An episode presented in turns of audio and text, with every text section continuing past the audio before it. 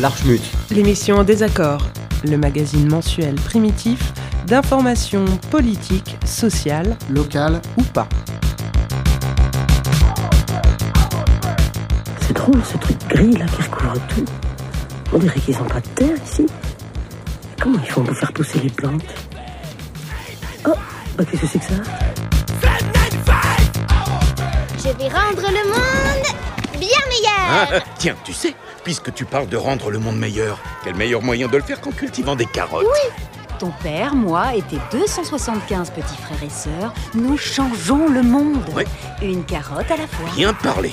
Planteur de carottes est une noble profession. Bonjour et bienvenue dans l'Archmut. Aujourd'hui, une émission positive. Si, si, si, Au départ, il y a la grève à Carouf. On voulait vous parler de ça, mais soyons honnêtes et sans balancer, les syndicats nous ont jamais rappelé. Donc on s'est tourné vers une alternative et on va vous parler d'agriculture alternative. on est un peu poète en ce moment. On est allé voir des maraîchers, pas loin de Reims. Mais pour commencer, on a téléphoné à Olivier, un ancien chauffeur poids lourd sur Reims, qui a déménagé dans le sud pour vivre sa transition écologique à lui en devenant apiculteur. Salut la primitive, moi c'est Olivier, ancien rémois et depuis 5 ans euh, dans le sud. Et cette année en installation en apiculture, Ah, ça y est, je suis. J'ai fait ma reconversion professionnelle donc il y a 5 ans. Et euh, je me suis installé en Ariège dans les Pyrénées pour, euh, pour devenir apiculteur. Pour devenir apiculteur, cette reconversion, elle, a- elle a consisté en quoi? Et bah comme tous les travailleurs ou chômeurs ou tout le monde y a le droit hein, au, fo- au- le fonds GESIF. Euh, C'est un organisme qui finance et, euh, et ton salaire pendant la durée de la formation et la formation. Euh, donc voilà, j'ai fait une demande d'abord à mon patron à l'époque de, de pouvoir m'absenter du boulot pendant un an. Mhm. Il a accepté direct. Et après, le fonds GESIF, euh, une fois que tu as ce papier-là, le fonds GESIF décide si oui ou non, effectivement, il va t'accorder les droits pour la formation que tu veux. Ok. Enfin, J'ai un collègue qui avait fait boulanger aussi, par exemple. Tu vois, ça peut être... Ça n'a pas forcément de rapport avec ta branche. Tu peux vraiment changer complètement de, de voie quand de voie et voilà quoi. Tout frais payé. C'est vrai que bah du coup ma formation c'était je crois genre 10 000 euros et puis bah un an de salaire. euh, voilà on a avec les charges comprises euh, on arrivait à, à 20 20 30 000 euros quoi. Donc c'est un sacré billet qui un sacré billet que la région fournit quoi et c'est une sacrée aide quoi. Toi, c'était euh, genre un truc en alternance? C'était des cours? Eh ben c'était dans le cadre c'était un CFPPA Mhm. centre de formation pour adultes là, euh, dans, dans un lycée agricole. Euh, donc voilà, près de près de Toulouse.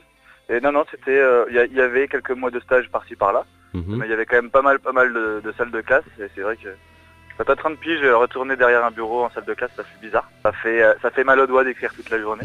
mais bon, quand ça te passionne et quand ça te passionne, voilà, c'est c'est autre chose que quand t'es au, au collège ou au lycée que, que t'es là parce que t'es obligé. Euh, voilà quoi, faire des études par passion, c'est quand même euh, c'est chouette quoi. Et du coup, c'est des cours de quoi? C'est des cours d'agronomie C'est des cours de biologie sur euh, les, les abeilles? Eh ben, il y avait des cours, euh, il y avait des cours de, de biologie effectivement, ouais, sur les abeilles, sur les plantes forcément, puisque puisqu'il faut connaître aussi les fleurs qu'elles butinent, ces petites abeilles. Donc du coup, euh, on avait pas mal de sorties dans la nature pour pour arriver à reconnaître les arbres, les fleurs, les plantes.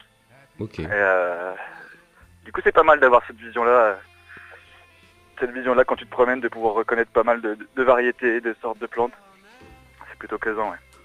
Du coup, biologie, enfin après mathématiques, comptabilité pour euh, pour le, le plus euh, le plus sympa des cours là. Euh, mais bon, on peut pas Ah, quoi. un aspect du travail. Et ouais, ça en fait partie, ouais. Comptabilité, administration, c'est une sacrée partie du boulot, quoi. Mais bon, comme ça, c'est la France, hein. Faut Oui. faire des papiers, tout le temps des papiers. Et euh, alors, du coup, tu nous disais que cette année, tu étais en installation Oui. Du, Mhm. euh, Ça fait cinq ans du coup que j'ai bossé en ouvrier, euh, bah, je vivais en, en camion. mhm. Et du coup que je me suis promené un petit peu dans toute la France à chaque saison, donc d'avril à d'avril à août septembre hein, à peu près. Ouais. Et je me suis promené dans les Pyrénées, dans l'Aude, euh, dans le Languedoc, dans les Alpes, chez, chez, chez des professionnels quoi, qui Mhm. avaient besoin d'un d'un saisonnier, d'un ouvrier euh, apicole euh, sur, sur la saison. Ce qui m'a permis de, de voir plein de, de, de, de- façons de fonctionner différentes, euh, de tisser un petit réseau professionnel aussi, de voir plein de techniques différentes et puis de prendre ah, les bonnes idées à gauche à droite pour, pour, pour, former, pour faire ma boutique après et puis et le faire à ma sauce quoi. Donc ouais, là j'avais une vingtaine de ruches. jusqu'à présent. Et là, je passe à 120, 120 colonies cette année pour passer à 200 l'année prochaine, 300 l'année d'après. Donc voilà, la machine est lancée, c'est parti quoi. Du coup, 150 euh, colonies, euh, j'imagine qu'une colonie c'est plein d'abeilles. Tu peux nous raconter genre combien il y a d'abeilles et puis comment ça. Qu'est-ce que toi euh, au quotidien tu fais pour t'occuper euh, d'une colonie? Eh ben oui, déjà une colonie en pleine saison, en un, un beau mois de juin là, il y, aurait, il y a à peu près 50 000 abeilles dans, dans, dans une ruche quoi. Donc c'est au plus gros de la saison quoi. À partir du 21 juin, la population recommence à diminuer un petit peu au solstice Mhm. ou à l'équinoxe. Oh, je me rappelle jamais. Un des deux quoi. C'est solstice, je crois, 21 jours. C'est- Ouais, peut-être bien. solstice d'été, exact.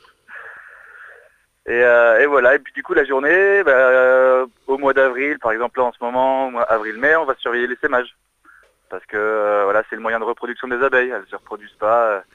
Enfin voilà, la reine se fait féconder par des faux bourdons, ça c'est la fécondation de la reine, mais le- le- la méthode de reproduction des abeilles, faut voir une ruche comme un super individu en fait. Mhm. Euh, le moyen de reproduction des abeilles, c'est l'essaimage. Une colonie va se diviser en deux, et, et- et- voire en trois chaque année. Et c'est comme ça que, c'est comme ça que, que, que voilà, il y a de plus en plus d'abeilles. Que créer des nouvelles colonies. Exact. Euh, donc euh, du coup, euh, toi tu, tu parles de saison là, parce que les, du coup tu peux nous raconter un peu genre comment ça évolue la vie des abeilles sur l'année, ça évolue avec les saisons, avec le, la lumière, tu disais C'est ça. Euh, bah, pour commencer la saison, on peut attaquer au 21 décembre par exemple, sol- au solstice d'hiver là pour le coup, Mhm. où euh, les jours commencent à rallonger. La reine le ressent et elle, elle va recommencer à pondre un petit peu. Voilà. D'accord. Alors, repondre tout doucement hein, pour préparer les petites abeilles euh, qui seront prêtes au mois de février-mars quand quand il y aura des pollens, de, des pollens de noisetier, de saule marceau. Voilà, le pollen qui contient énormément de protéines et qui va aider à nourrir les larves. Mhm. Donc voilà, on va- elles vont commencer vraiment là-dessus au début. Ouais. Euh, donc il n'y a pas vraiment de fleurs hein, après au mois de février. euh. Non, ouais, pas Mars. encore beaucoup. Euh, bon, c'est sûr que dans le sud-est, euh, il commence à y avoir de la bruyère blanche dans, dans la garrigue, du, du romarin, du thym. Mais voilà, ça c'est pas trop notre coin. Nous, on commence vraiment plutôt au mois d'avril. Là, par exemple, il y a les aubépines en fleurs, les pissenlits. Donc là, c'est les petites fleurs de les petites fleurs de, prin- de printemps où elles vont commencer à, à se régaler dessus, quoi. Ça sera pas forcément des mielés. Euh, des, fois- des certaines années, oui, des très bonnes années, ça peut faire un petit miel de printemps synthétique. Il y a les merisiers aussi, les pruneliers, tous les fruitiers qui fleurissent en ce moment-là. Ouais. Euh, en plein champ, t'as le colza. Moi, personnellement, je descends pas sur les pleins champs. Je, je descends pas sur les, les champs d'agriculture conventionnelle. Il y a- y, trop de pètes euh, niveau intoxication. Mhm. Donc voilà, je préfère rester dans ma petite montagne avec euh, des petits fruitiers sauvages. Et euh, elles sont bien contentes comme ça. De- on se demandait comment ça se passait le, bu- euh, le bio pour euh, le miel, parce qu'on Mhm. on se demandait un petit peu comment... Enfin, parce que l'abeille, tu peux pas vraiment décider ce qu'elle fait. Du coup, on se demandait... voilà. En fait, une, une, abe- une abeille, une abeille butine sur un rayon de 3 km autour de sa ruche. Alors du coup, euh, je ne me rappelle plus le, le nombre d'hectares que ça fait, mais c'est c'est immense quoi. hein. On fait euh, Ouais, 3 km de rayon, ça fait 3 un km joli, euh, au carré fois, fois 3,14. Ouais. Enfin voilà, ça fait Et- une paire de- une paire d'hectares. Donc effectivement, on peut pas, euh, on, on peut pas trop les guider. Ce qui, ce qui nous, on, on- en fait, on essaie de les guider avec des transhumances. C'est-à-dire qu'en fonction des mielés, une mielée c'est une floraison d'un arbre. hein. Par exemple, à l'époque de l'acacia, mi-mai, on va essayer de les amener, on les transhume, on appelle ça transhumer, près d'une forêt d'acacia. Voilà, on sait qu'à ce moment-là, à l'instant T, euh, dans une semaine, l'acacia, il va mieler de fou, et du coup, on les amène là. Ce qui fait qu'à ce moment-là, quand on a mis une hausse sur la ruche, euh, on sait que les abeilles vont euh, quasiment butiner que de l'acacia. Donc c'est comme ça qu'on peut savoir qu'on a fait un miel d'acacia. Après, on enlève, une fois que la mielée est passée, on enlève la hausse et on en met une autre. Ce qui fait que la hausse qu'on a récoltée, la, la hausse, hein, c'est L'espèce les- de grille, là, le tamis. en haut. Voilà. Euh, on enlève cette hausse juste après la mielée, ce qui fait que voilà, on on a- on n'a pas pu mélan- mélanger des miels. C'est bien du miel d'acacia qu'on a euh, qu'on qu'on a récolté. Euh, après, il y, a, il y a les endroits aussi, quoi. En général, les acacias, on trouve pas de tilleul à côté. C'est pas les mêmes terres. En, en- acidité, c'est pas les mêmes les, les mêmes terres. Donc du coup, on, on- on sait qu'il y aura pas de tilleul à côté. Mais des fois, il peut arriver effectivement euh, de pas trop savoir ce qui est où est le butine, parce que du coup, on peut pas surveiller euh, tout ce qui se passe. Euh, je me rappelle d'une histoire euh, près d'une usine d'MMMs là, des abeilles qui avaient ramené du miel tout bleu. Et du coup, ils avaient jeté plein de M&M's bleus et ça avait fondu. Et elles avaient laissé ça parce que c'est sucré. Hein, tu vois Donc voilà. comment on peut dire qu'on fait un miel de cru Et donc le miel bio, euh, en fait, euh, le miel bio déjà doit être issu de forêts ou de plantes sauvages, pas de grande culture, en, en tout cas euh, pas de grande culture conventionnelle. Euh, parce que c'est dur de trouver ce nombre d'hectares en bio, hein, par exemple. Il y en a qui font du colza bio, hein, du colza bio et du tournesol bio que les, que les abeilles aiment beaucoup. Mais trouver, je me rappelle plus si c'est 3000 hectares du coup, ce rayon-là. Euh, 3000 hectares de colza bio, c'est pas possible. Oui, pas ça doit être En difficile général, à trouver. T'as 20-30 hectares de colza bio et, et le reste du conventionnel. Donc c'est compliqué de, de classer des miels euh, de grande culture en bio. Donc euh, nous, ce qui nous permet de faire en fait les miels sauvages, les miels de crues sauvages, de forêt, de prairies, de montagne. Euh, bah voilà, hein, c'est pas c'est pas cultivé, donc forcément c'est Oui, c'est forcément, bio. ça marche. Voilà. Et du coup, ce qui, juste ce qui diffère aussi en bio, c'est les traitements, parce que les abeilles sont malades quand même. Il y a des parasites, euh, etc., des maladies. En conventionnel, il y a des il y a des molécules de synthèse qui sont pas autorisées, qui sont ces molécules de synthèse ne sont pas autorisées dans le bio. Ça s'appelle l'amitrase. Nous, en bio, on, utilise des acides naturels, quoi, oxaliques ou formiques. Euh, voilà, c'est les traitements sanitaires en fait qui diffèrent entre AB et conventionnel.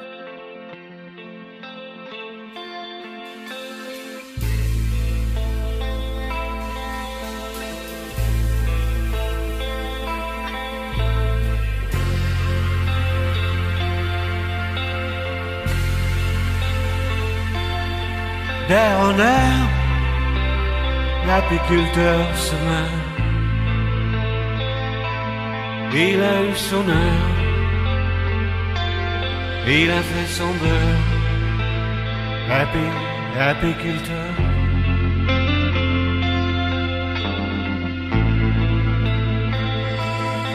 D'air en air, l'apiculteur effleure la fin du labeur.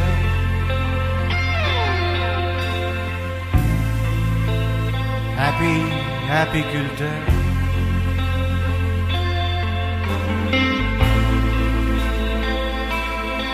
Dans une autre vie, les marguerites, ces feuilles de ralenti, personne n'est vainqueur. Les proies, les prédateurs savoure le nectar d'une pomme d'api. Happy, apiculteur.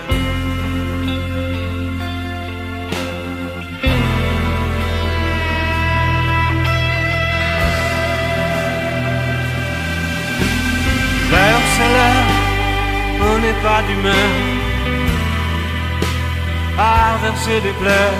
Hier sont les ouvrières le jour en tailleur, le soir guettière, quand la mort vous susurre, les serments veloutés, que rien n'est moins sûr, n'aura plus d'importance, ni la chaleur, ni les piqûres, happy, apiculteur.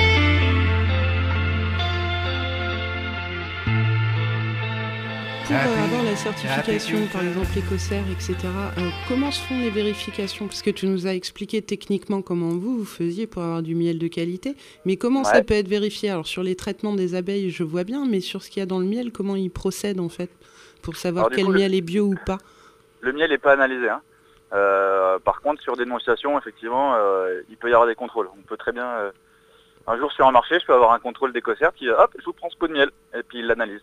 S'il retrouve des traces de, euh, par exemple, de, cette fameuse amitrase qui est interdite en agriculture, euh, en apiculture bio, euh, bah là, je, sais pas ce qui se passe, mais déjà, je perds le label et je prends sûrement une prune ou je sais pas trop. Enfin voilà, il y a des contrôles un petit peu comme ça.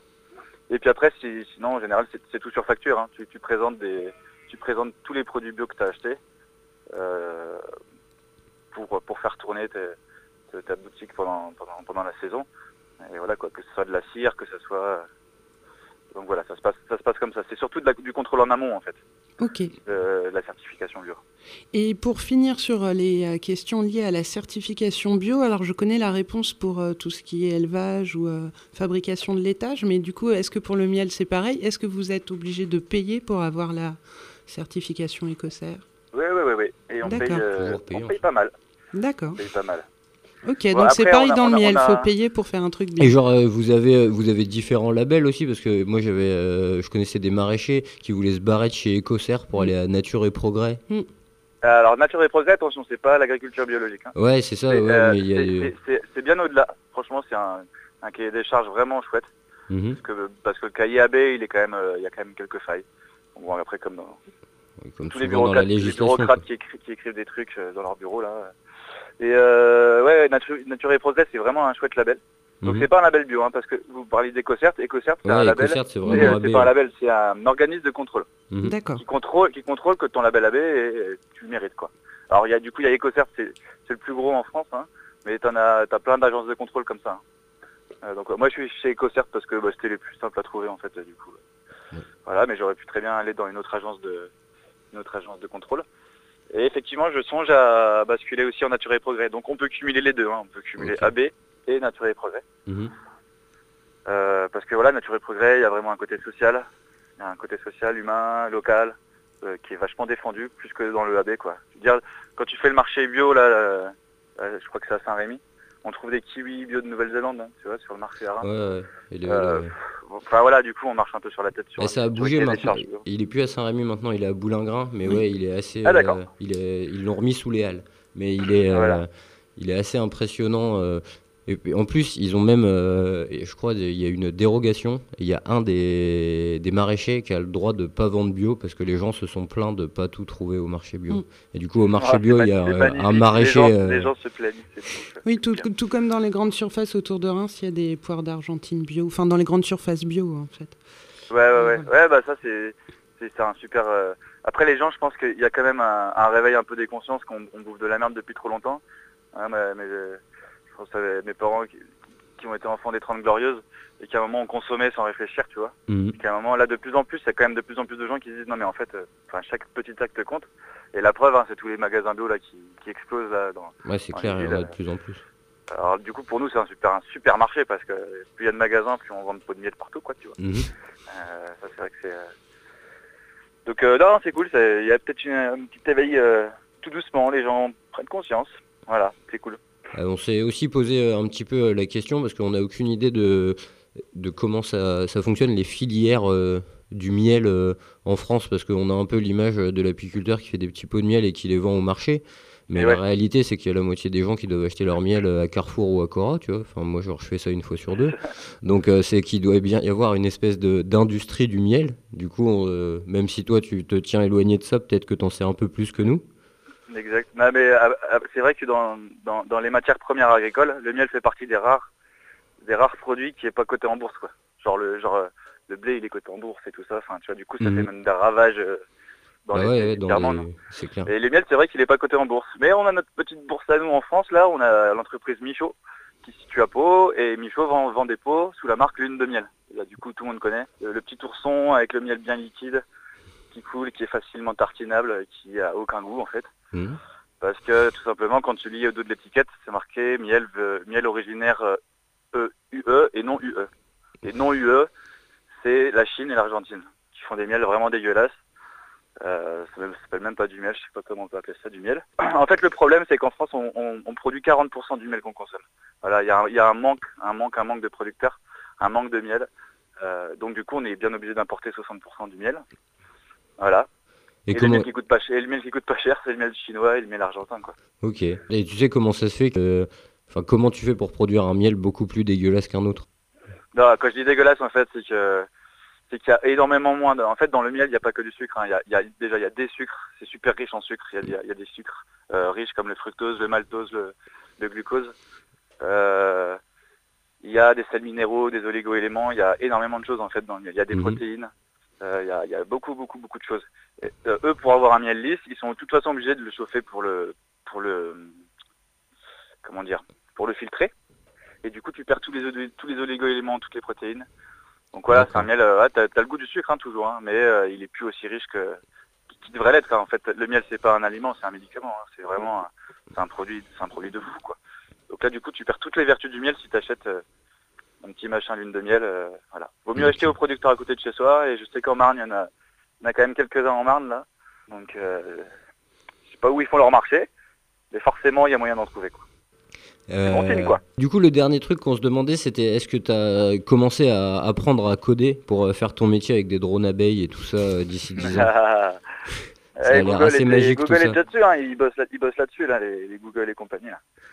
Bah oui, parce que pff, alors du coup, on attaque un autre, euh, un autre sujet super sensible, c'est les pesticides et, euh, et, les- et- et l'agro-business euh, de toutes les grosses firmes, Ouais. Monsanto, Bayer, Dupont, etc. Euh, voilà, c'est des milliards de chiffres d'affaires, c'est des lobbies monstrueux. Et eux, enfin voilà, ils, ils préfèrent inventer des drones à un moment donné pour polliniser, plutôt que de changer leur agriculture de merde là, euh, qui fait crever les abeilles.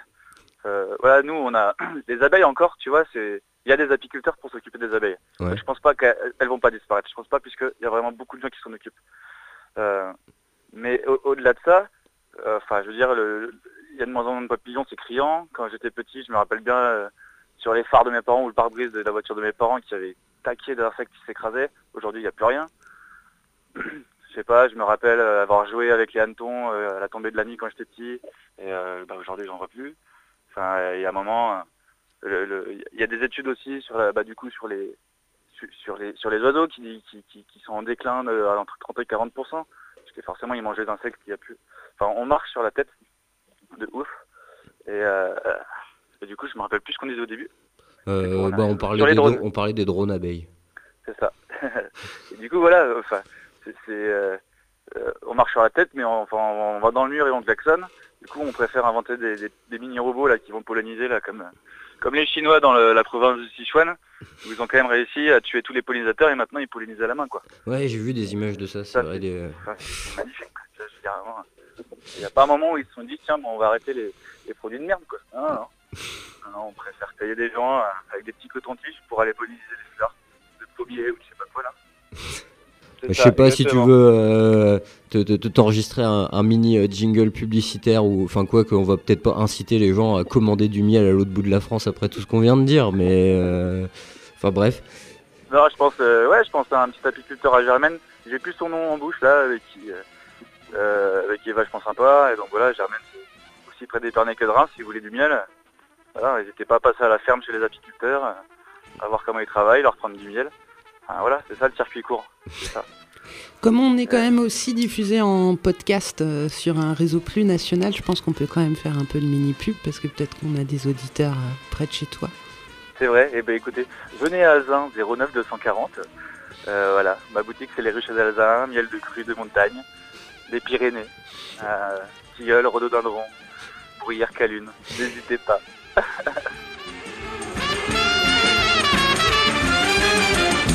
Vous êtes toujours dans l'Archmutz sur Radio Primitive.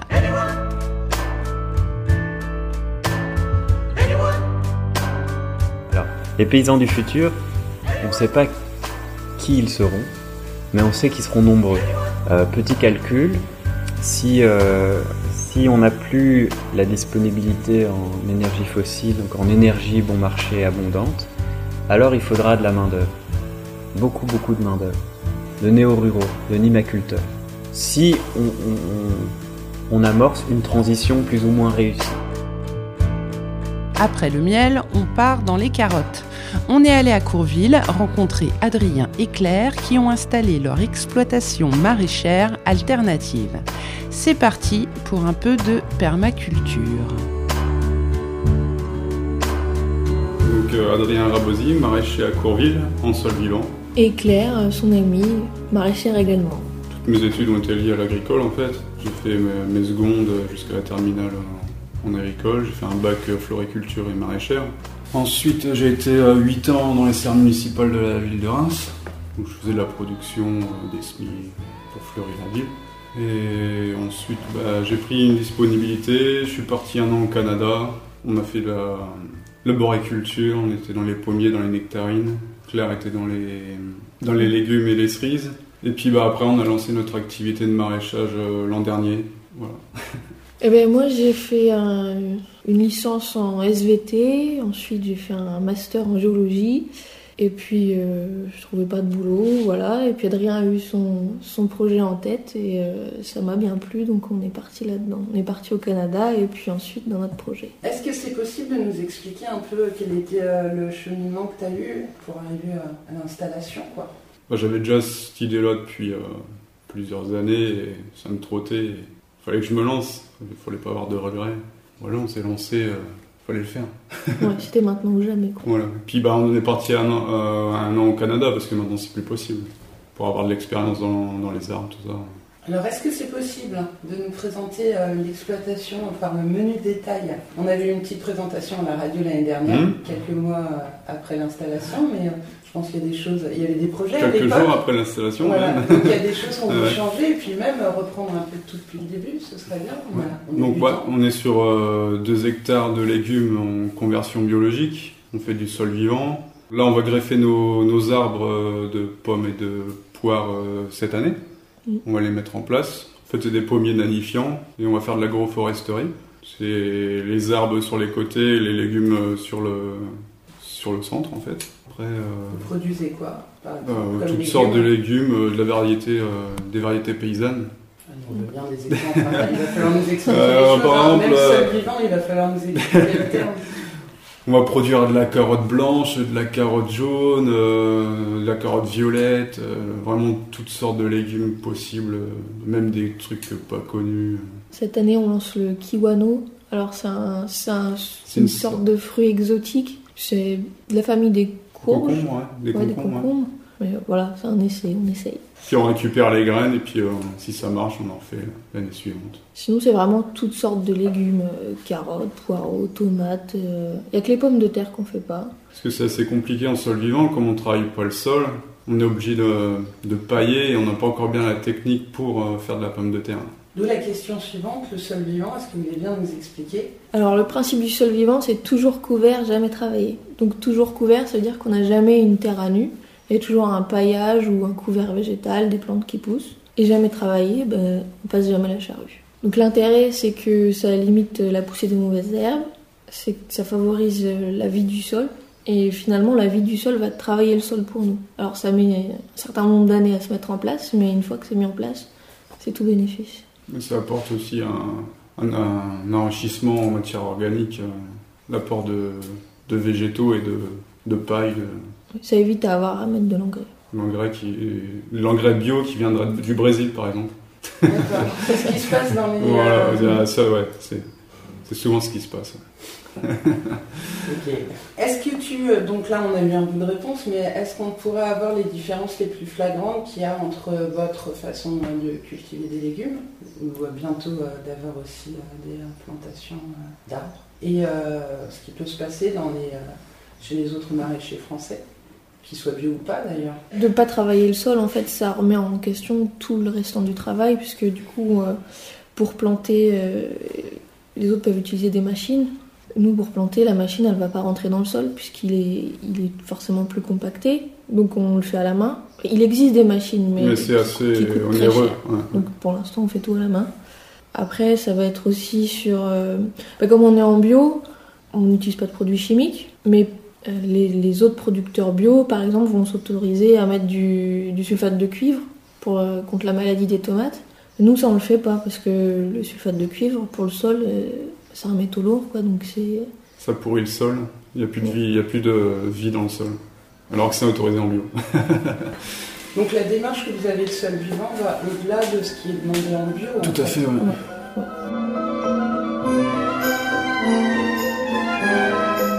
Y a-t-il des évolutions constantes, des principes euh, qui peuvent changer dans votre pratique Ou est-ce que c'est déjà des techniques que vous avez euh, acquises qui sont euh, voilà, écrites comme ça et ça bouge En, plus en fait, on a, on a acquis des, des techniques là sur une année.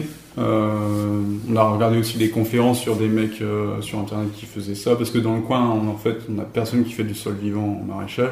C'est une technique assez nouvelle, donc c'est pas. Enfin, c'est nouvelle. Non, c'est assez vieux, mais il y a très peu de monde qui le fait, donc c'est encore assez confidentiel. Donc euh, voilà, chacun Ouais. essaye d'apporter ça, sa petite graine. Il y a un réseau, euh, il y a un réseau sur internet de, de mecs qui font du sol vivant. Il y a des conférences chaque année, des, des regroupements de producteurs.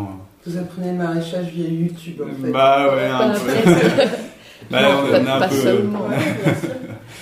Pas seulement, on fait aussi beaucoup de tests, euh, voilà, on essaye des choses, euh, des fois ça marche. euh. Et il n'y a pas du tout de formation, genre je vois les trucs, genre Il y a- la permaculture, tu vois, il y a quand même une espèce de réseau de Si, là, des il y a- trucs comme ça. il y a des- un équivalent.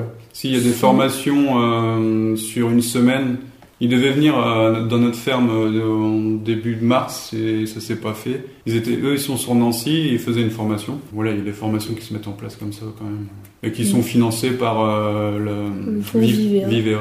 Donc ça peut être intéressant pour celui qui veut s'installer euh, et faire une formation. C'est quoi le fonds Viva Alors le fonds Vivea, c'est pour tous les jeunes agriculteurs qui s'installent. Et C'est un, c'est un fonds qui va financer des formations pour l'installation du jeune. Donc ça dépend de l'État Chambre d'agriculture. Euh, Je crois que c'est la chambre d'agriculture, ouais. ça doit être la région. Du coup, la pratique, vous l'apprenez surtout bah, en faisant des tests et en discutant avec le peu de personnes qui. euh, ça. ouais, ouais. Quand on a un euh, problème, euh, il y a des mecs assez bons, des, des bonnes références en fait, on leur pose des questions et, et voilà.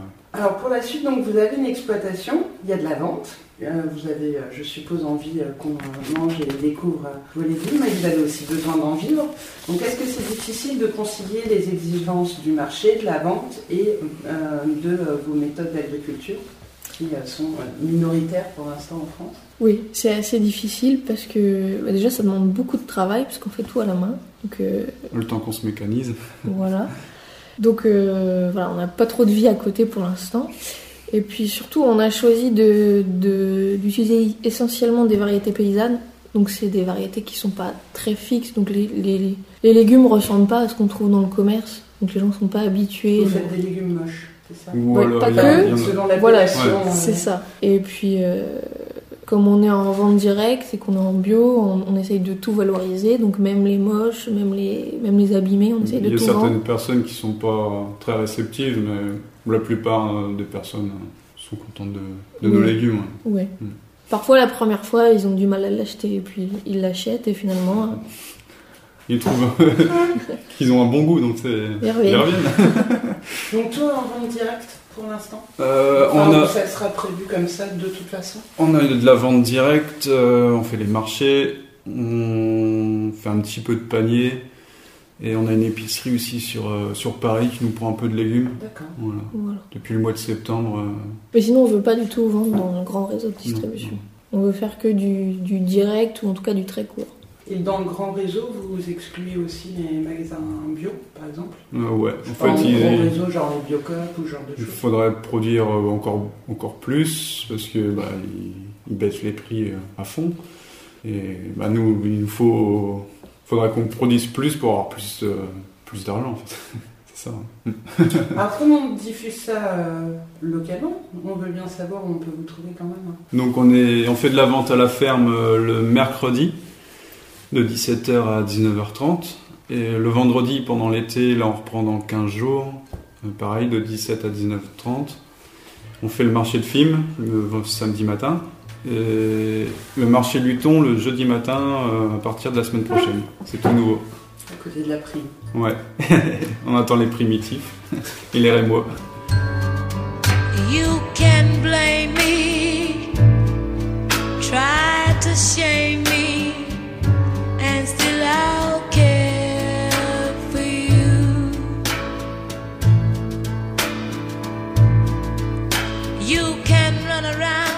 Donc vous êtes parti euh, au Canada pendant un an. Est-ce qu'il y a des choses qui vous ont frappé concernant l'arboriculture, des différences notables avec la France? Que ce soit euh, d'ailleurs en, en parlant bio ou pas bio. hein. Alors, on était dans un endroit où ils faisaient essentiellement du bio. Toutes les cultures étaient, étaient nanifiées sur des porte-greffes nains, ce qui permettait de faire des haies de pommiers. Sur Des- 3 mètres sur euh, 50 cm de large. Ouais, 50 cm de large, 3 mètres de haut, et puis des rangées à perte de vue. Et euh, bah, au début, ça surprend un peu, et puis finalement, c'est quand même sympa comme culture, parce que c'est. On peut cueillir facilement, euh, travailler facilement dedans. Bah, pour passer, euh, le tracteur, il n'était pas embêté. euh. Voilà. Euh, et puis, euh, oui, la, la forme des, la forme des arbres, c'est ce qui nous a frappé. Et... C'est des choses que vous allez, en- vous allez Ouais, bah, faire des Ouais, c'est pour ça. euh, bon, là-bas, ils le faisaient, ils valorisaient pas comme ça. Il y avait juste les pommiers. Et au, au pied, c'était une prairie, en fait. Et nous, ce qu'on veut mettre à la place de la prairie, c'est des légumes. C'est la- l'agroforesterie. Voilà. Mais Ça fait différentes strates et euh, la symbiose entre les arbres et les légumes. Par contre, du coup, ça veut dire que même pour les pommes, vous serez obligé de tout ramasser à la main, pas de tracteur, que Ah bah, de ce toute façon, les De toute pommes. façon, c'est euh, toujours à la main. toujours à la main. Parce que la pomme, une fois qu'elle est choquée, elle va plus se conserver. Mhm. Donc, il faut le faire à la main. Et donc en, en main. C'est bizarre. Moi, Je visualise pas super bien le pommier nain. Bah, en Inde, 3 mètres de haut, quoi. Oui, en fait, ce qui est nain, c'est le port, le port de l'arbre. Donc en fait, il va faire euh, 50 cm de large, quoi. Ça fait Ça comme fait un... un, un tube, quoi, comme ça. Mais c'est différent que moi, tous les gens chez qui je suis allé euh, voir des pommiers, ils ont plutôt tendance à couper pour justement l'étaler pour que tu l'aies à hauteur. Ouais. Enfin, Mais il y a, il y a trois façons. Ouais. Il y a trois façons de cultiver euh, le, le pommier. En fait, il y a cette façon-là nanifiée. Il y a encore une façon euh, qui est plus, plus, comment on dit, que vigoureuse. Ça fait un pommier un peu plus gros et tu peux passer entre. Et après, il y a celui euh, où tu as carrément le porte- porte-greffe qui, tu peux t'étaler le pommier comme ça. Alors, vous vous étiez promené un peu aux États-Unis, il me Hmm. semble. Une conversation qu'on a eue dans mon bureau il y a super longtemps. Euh, Est-ce que vous pouvez un peu euh, nous raconter ce que vous avez vu, ce qui vous a frappé là-bas au niveau euh, de la permaculture, du milieu urbain? Alors, c'est un peu flou hein, dans ma mémoire, mais je veux bien qu'on prenne un peu de temps de- pour parler de ça. En fait, en- aux États-Unis, on était à Détroit parce que euh, on savait qu'il y avait beaucoup de fermes urbaines et on attendait de voir un réseau euh, de maraîchers, euh, voilà. Et en fait, c'est tout à fait pas le cas. en fait, c'est des communautés euh, et des associations qui produisent pour leur communauté et leurs associations. Et il y a très peu de maraîchers. Je crois qu'ils sont Ils que deux. Ouais, Et nous, on a été en coach surfing euh, chez Kyrian, qui est l'un des seuls maraîchers.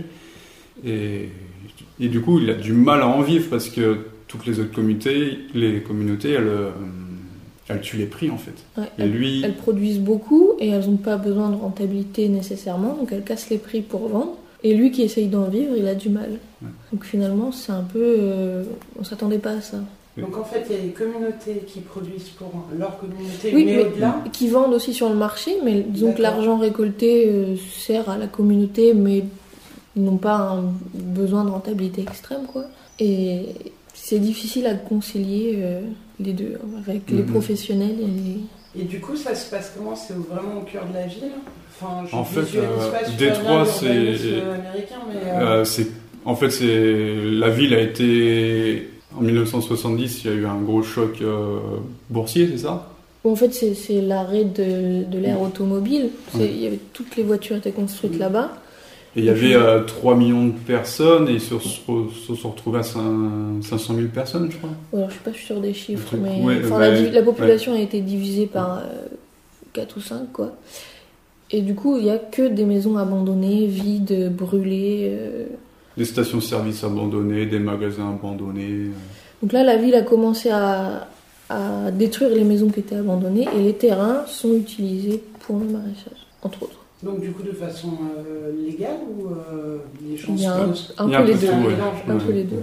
Est-ce que vous voyez ça comme une euh, voie à suivre? Mais si euh, ils ont du mal à en vivre là-bas, je suppose que la réponse va pas être forcément euh, positive, mais en tout cas sur le fait euh, qu'ils aient un peu posé du maraîchage mélangé avec l'urbain, est-ce que ça vous paraît, ça, bon, du moins pour cette partie-là, quelque chose qui pourrait être suivi ici ou- Mais en fait, euh, je pense que un seul choix est possible, en fait. C'est soit professionnel, soit associatif ou communauté, quoi. C'est compliqué de concilier les deux.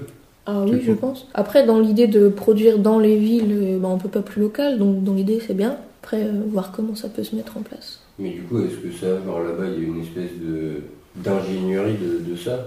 Enfin, par rapport à l'agriculture urbaine, tu vois Parce qu'au-delà que les maraîchers, ils n'arrivent pas à en vivre, est-ce qu'on va dire qu'il y a quand même une espèce de développer des, des techniques de- de- d'agriculture urbaine et tout Est-ce qu'il y a une Non, travail c'est intellectuel qui va avec le truc, quoi ou... bah, c'est de la permaculture en fait. Enfin, nous, ce qu'on a vu, ils faisaient que de la permaculture. Après, il y avait rien de particulier. euh. Non, parce que du coup, moi, j'ai eu l'agriculture urbaine, tu vois, je voyais ça avec des.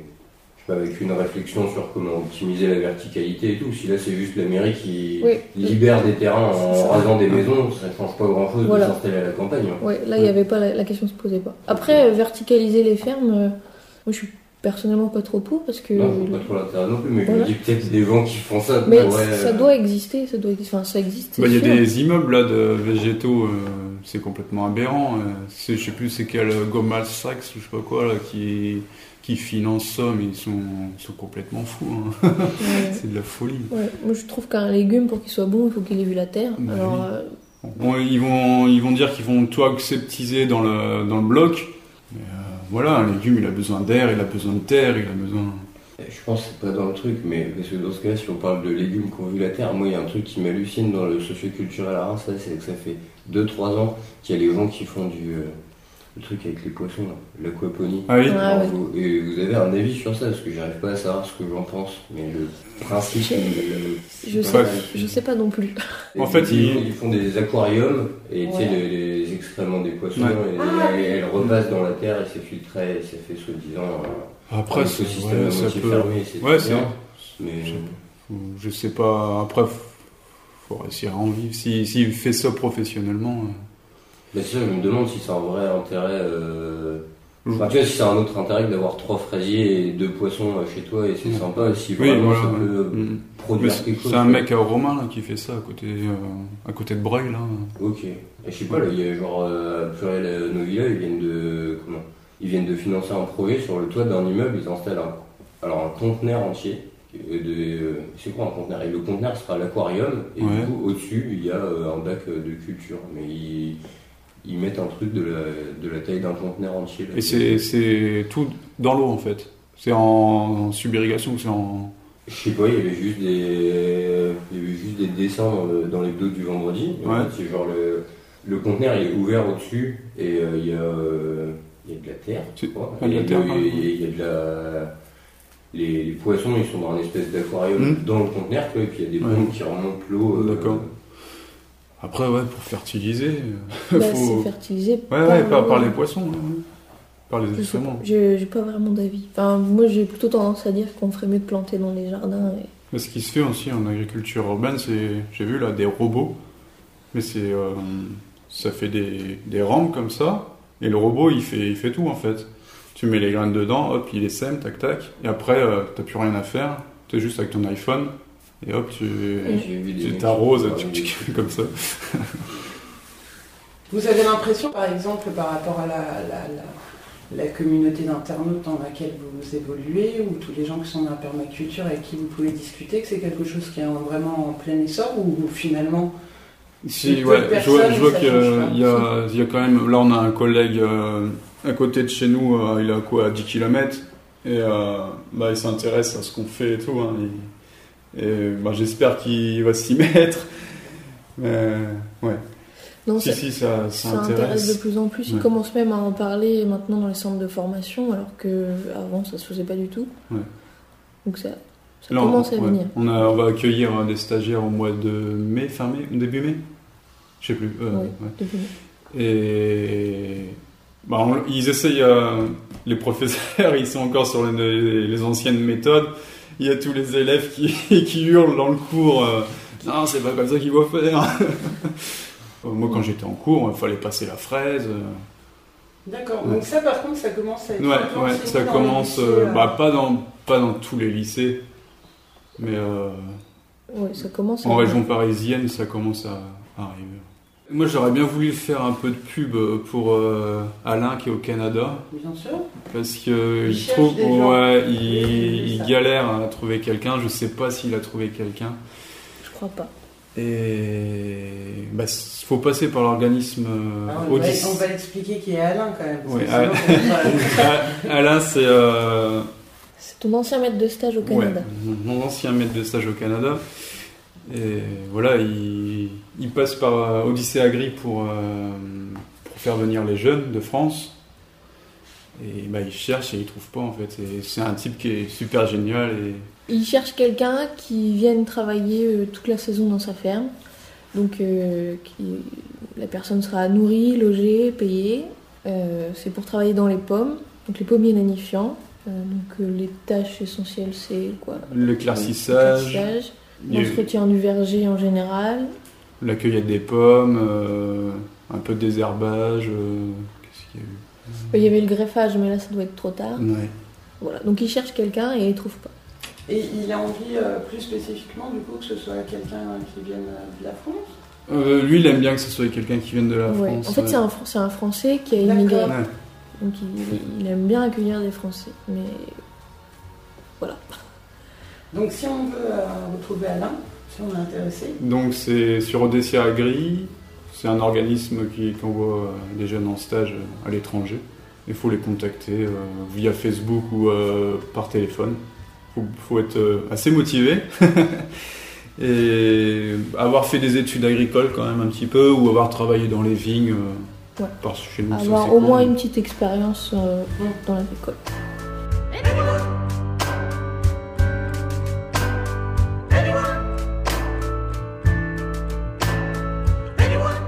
À présent, le sixième et dernier épisode du feuilleton radio Plein Tarif. Plein tarif. Épisode 6. D'après Jean-Bernard Puy.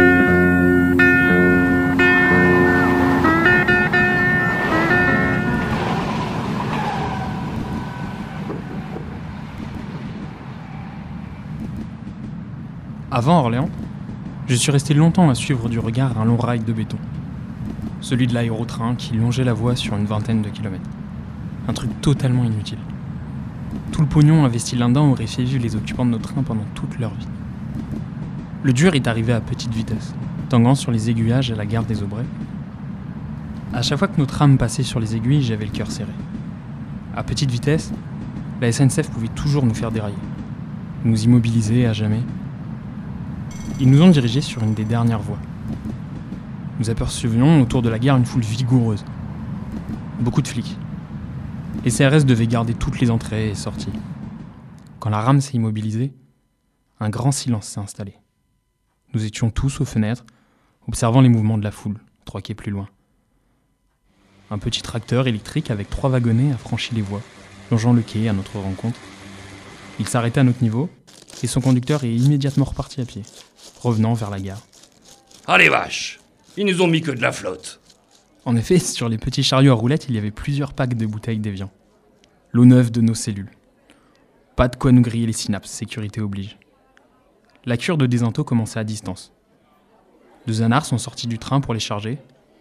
Il y avait aussi des sandwichs typiques SNCF, dans leur emballage de papier craquant. Vérifiez la date limite de vente, hein Ils veulent peut-être nous empoisonner. Soupatir. Gaffe Un des anards de la loco venait de crier, nous désignant un petit groupe de types en bleu foncé surgit, comme par enchantement de l'escalier au milieu du quai. Le raid ou une merde comme ça.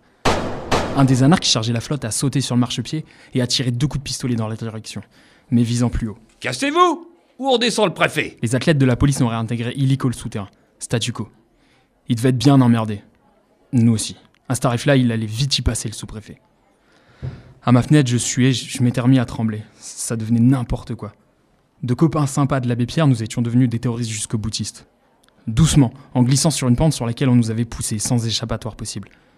On allait se faire tirer comme des lapins. Le GIGN, pas loin, ça sentait vraiment mauvais. Ça sentait les hélicos, les snipers, tout ça. La balle dans la tête quand tu dors. Je devais pas être le seul à penser ça. Parce qu'une dizaine de clodos braillards et trois jeunes excités en profitèrent pour sauter du train et courir vers les gares en traversant les voies. Bande de cons Ils vont vous massacrer Vous allez payer pour les autres Débiles Devant, le feu était toujours rouge. On pouvait pas redémarrer, quelque chose se préparait. À mes pieds, un type ronflait intensément. Quand il allait se réveiller, il faudrait sans doute du temps pour lui faire comprendre la merde dans laquelle il était, loin de Paris, hors la loi et en première ligne. Nous sommes restés là un long moment. Un drôle de truc s'était passé dans ma tête. Je n'avais plus peur. Je n'avais plus envie de partir, de fuir. J'avais qu'une envie, que ça se termine. N'importe comment, j'étais pratiquement sûr que ce qui allait se passer irait dans le sens d'une certaine libération. Quelque chose dont je pourrais me revendiquer pendant longtemps. Un fait de guerre, mon 68 à moi, ma bataille. J'y étais, pas vous. Un type arrivé, tout seul. Un chef de gare ou quelque chose d'approchant. Avec la casquette aux quatre étoiles. Un général des trains au moins. On l'a laissé parvenir jusqu'à nous. Vous déconnez complètement, les gars. Qui déconne Nous, tout ce qu'on veut, c'est aller jusqu'à la mer. Après, on se rend. Mais c'est idiot C'est pas idiot, c'est vital. T'as qu'à venir avec nous, on fait semblant de te prendre en otage. Et toi aussi, tu verras la Grand Bleu. Si vous croyez que j'ai que ça à foutre, j'ai 200 CRS sur les bras dans ma gare. plus le raid, plus mon patron, plus deux huiles du ministère de l'Intérieur, plus une chier de journalistes. Ça fera de la pub pour la maison. Rigolez pas. On rigole pas. Bon, il faudrait que vous relâchiez le sous-préfet. Il paraît qu'il est cardiaque. Et que vous preniez à sa place un médecin et un fonctionnaire du ministère. Volontaires tous les deux. Dites-leur que cardiaque ou pas, notre sous-préfet va y passer si la voie n'est pas libre dans 5 minutes. Mais je peux pas leur dire ça. Il faut que je leur ramène quelque chose. Qu'ils fassent pas chier. Ce sont eux qui ont tiré les premiers, merde. T'as qu'à leur dire qu'on s'arrêtera à Vierzon. Et que là, on aura réfléchi à leur proposition. 5 minutes, pas plus. Là, il est vraiment cocu, le chef de gare. Ça n'a fait rire personne. Deux minutes après, le feu passait au vert. C'était reparti comme en 14. Nous avons fait un beau voyage. Une heure et demie de flânerie tranquille. Tout le monde vautrait sur les banquettes avec le doux vent frais entrant par les fenêtres. L'odeur peu à peu était balayée par les courants d'air. Ça devenait respirable. Il y avait plus grand monde dans le train. À peine une trentaine de clodos, une dizaine de macnos énervés et deux otages qui, eux, ne semblaient pas profiter du voyage, avoir la gueule totalement décomposée du sous-préfet, toujours attaché à la barre des fenêtres. Les esprits se relâchèrent un peu. On se mettait à croire à cette. Le tonton nous raconte à la gare, avec la marquise juste à côté du port, où se prélassent les bateaux. Et pas n'importe lesquels. Des pinardiers. Ceux qui transportent la bibine de l'héros vers tous les fabricants de vinaigre du monde. Ces auditeurs se marraient. Il y en avait qui formaient déjà le vœu de monter à bord, de plonger dans les cuves, de partir ailleurs en nageant dans du gros rouge. L'Éden. Un hélico nous suivait depuis un moment. Une mouche à merde. Comme il devait y avoir peut-être des caméras à bord, des types se relayaient pour balancer des gestes obscènes à son endroit, histoire de pas laisser tomber la pression. Le problème, c'est qu'à présent, il n'y avait plus que de l'eau à bord. Ça, c'était grave. Vivement Vierzon. La rame a stoppé juste en dessous du grand pont coloré, tout au bout des quais de la gare. Les Macno avaient déjà négocié par téléphone avec les autorités, donnant-donnant. De la bière en masse contre un des otages. Ils ont alors débarqué l'ingénieur. T'as voulu voir Vierzon? Eh bah, t'as vu Vierzon Ça servait plus à rien notre ingénieur maison. Les anards, ils avaient compris comment on conduit ce genre de machine. Comme otage, c'était pas grand-chose, mais sa libération contre une palette de canettes, ça nous valait une victoire de plus. Le sous-préfet nous suffisait amplement comme bouclier. De là où nous étions, on voyait pas beaucoup ce qui se passait dans la gare. On remarquait bien de l'agitation, des uniformes, mais personne ne semblait vouloir refaire le coup des aubrets. Ils avaient compris qu'on était dangereux et déterminés. Aucune précipitation. Dès que l'ingénieur avait mis le pied sur l'asphalte du quai, un chariot à pneus rempli de packs de bière se dirigeait vers nous, tiré par deux types en bleu de travail. Moi, ce qui me semblait bizarre, c'est qu'il n'y avait personne sur le pont au-dessus de nous. Un si joli pont. Tout en couleur psychédélique. Ils avaient dû embarrer l'accès pour éviter des débordements populaires. Pour que la foule ne vienne pas là nous applaudir tout en dégustant des merguez cuites au feu de bois. Parce qu'on devait faire la une des médias quand même. Un truc pareil, en direct du nanan pour les nécrophages de l'image. Déjà sur les petits transistors qui restaient dans le train, on avait eu un aperçu du truc. Ça chauffait dur. Les clodos de la terreur. Le voyage de la honte. Ils n'ont plus rien à perdre que leurs illusions d'alcooliques. Et puis ce bon père de famille de sous-préfet, avec ses deux enfants en bas âge. Et pendant que les autres suivaient en rigolant l'avancée de la Cronenbourg, je ne pouvais détacher mes yeux des poutrelles de fer au-dessus. J'y sentais comme une sourde menace, une image prémonitoire de la brutalité. Et au loin, du côté de la gare, toujours le même silence. Ils sont bien tranquilles, les pingouins. On dirait qu'ils sont repus comme des fauves après la bouffe. Quand le chariot chargé de bière est arrivé jusqu'à nous, quatre types sont sortis du train pour emballer le tout à bord du premier wagon. Ils se sont emparés des cartons de canettes et sont mis à les balancer dans le couloir. Sur le pont, j'ai vu une sorte de Batman. J'ai voulu dire quelque chose, mais tout est resté bloqué à l'intérieur de ma gorge. Et puis j'aurais dit quoi? Faites gaffe, la mort est au-dessus de nous. C'était tellement ridicule. Les yeux toujours braqués vers le haut, j'ai entendu la première canette se faire décapsuler. Le type, en collant noir, s'est jeté du pont. Tout s'est alors passé très vite. Mes mains n'ont pas cessé de serrer, très fort la barre de fenêtre. Le Batman a atterri sur le toit du troisième wagon, un filin dans les mains, une corde d'acier sur laquelle glissaient à toute vitesse une dizaine d'autres encagoulés, des putains d'araignées volantes. Et toujours aucun son pouvait sortir de ma gorge.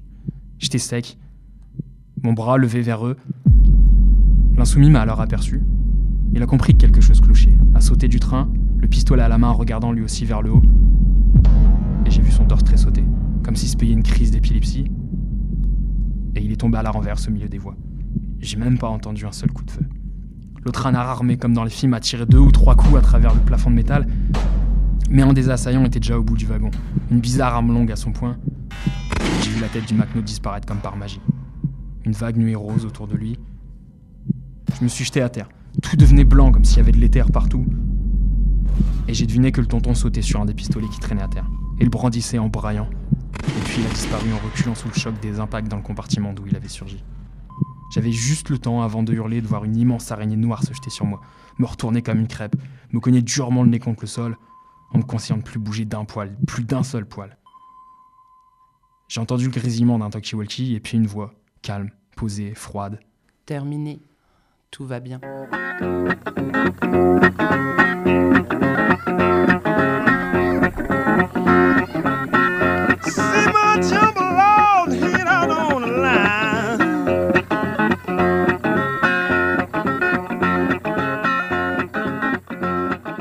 C'est la fin de l'Archmut, du moins pour ce mois-ci. D'ici là, vous pouvez nous retrouver sur les audioblogs d'Arte Radio. J'adore quand un plan se déroule sans accroc. Eh dis donc Jamy, t'as vu en ce moment, il y a la grève des cheminots. J'ai entendu dire qu'ils avaient tout un tas de privilèges. On va vérifier ça Jamy tu vois, Jamy, le milieu naturel des cheminots, ce sont les gares. C'est un peu comme les racailloux dans les montagnes. Eh regarde, Jamy, j'en ai trouvé un là. On va lui poser des questions. Eh bonjour monsieur, c'est vrai que votre sang il est acide comme les aliens Eh dites-moi monsieur, c'est vrai que vous pouvez supporter 14 fois votre poids Dis donc Jamy, j'ai pas l'impression qu'il a envie de nous répondre celui-là. Je sais pas, peut-être qu'on l'intimide avec notre caméra. Bon Jamy, je perds pas espoir, je vais aller checker les privilèges des autres cheminots. J'ai lu dans le Figaro qu'ils vivaient en meute le long des trains, un peu comme les musaraignes. Je vais bien finir par en trouver un qui va répondre à nos questions Jamy. Chouette Jamy, j'en ai trouvé un autre. Eh mais dis donc, regarde ça. Il a sectionné les tuyaux de ce train avec ses dents acérées de syndicaliste pour se construire son terrier. Faut éviter tout contact visuel. Et c'est toi qui as fait ça? Et il me répond que oui. Je vais me barrer vite fait avant qu'il m'assassine. Là, tu vois, Jamy, on est dans la tanière d'un cheminal. On dit un cheminal des cheminots. C'est ici que se regroupent tous les trains. Alors, je sais pas ce qu'ils en foutent, mais en tout cas, ça permet à nous autres, les êtres humains, de nous déplacer, par exemple, de Bordeaux jusqu'à Marseille. Ils sont quand même vachement serviables, ces petits animaux de la forêt, Jamy. Tu vois, Jamy, avec mes talents de diplomate animalier, j'ai pu fraterniser avec ce cheminot à poil roux. Il va pouvoir répondre à nos questions. C'est vrai que vous pouvez survivre dans la jungle en mangeant vos excréments. Et là, si je te mets la main devant les yeux, tu peux voir à travers comme Superman. C'est vrai que vous mangez des enfants au petit déjeuner. C'est vrai que vous avez aimé Ready Player One. C'est vrai que vous vous accouplez qu'entre cheminots C'est vrai que vous rigolez au sketch de Thomas Sisley. En fait, vous êtes des êtres humains comme nous. Ouais, ça c'est vrai. eh dis donc, Jamy, mais si les membres du gouvernement veulent faire passer les cheminots pour des méchants, c'est peut-être parce que c'est eux les vrais méchants, Jamy. Tchou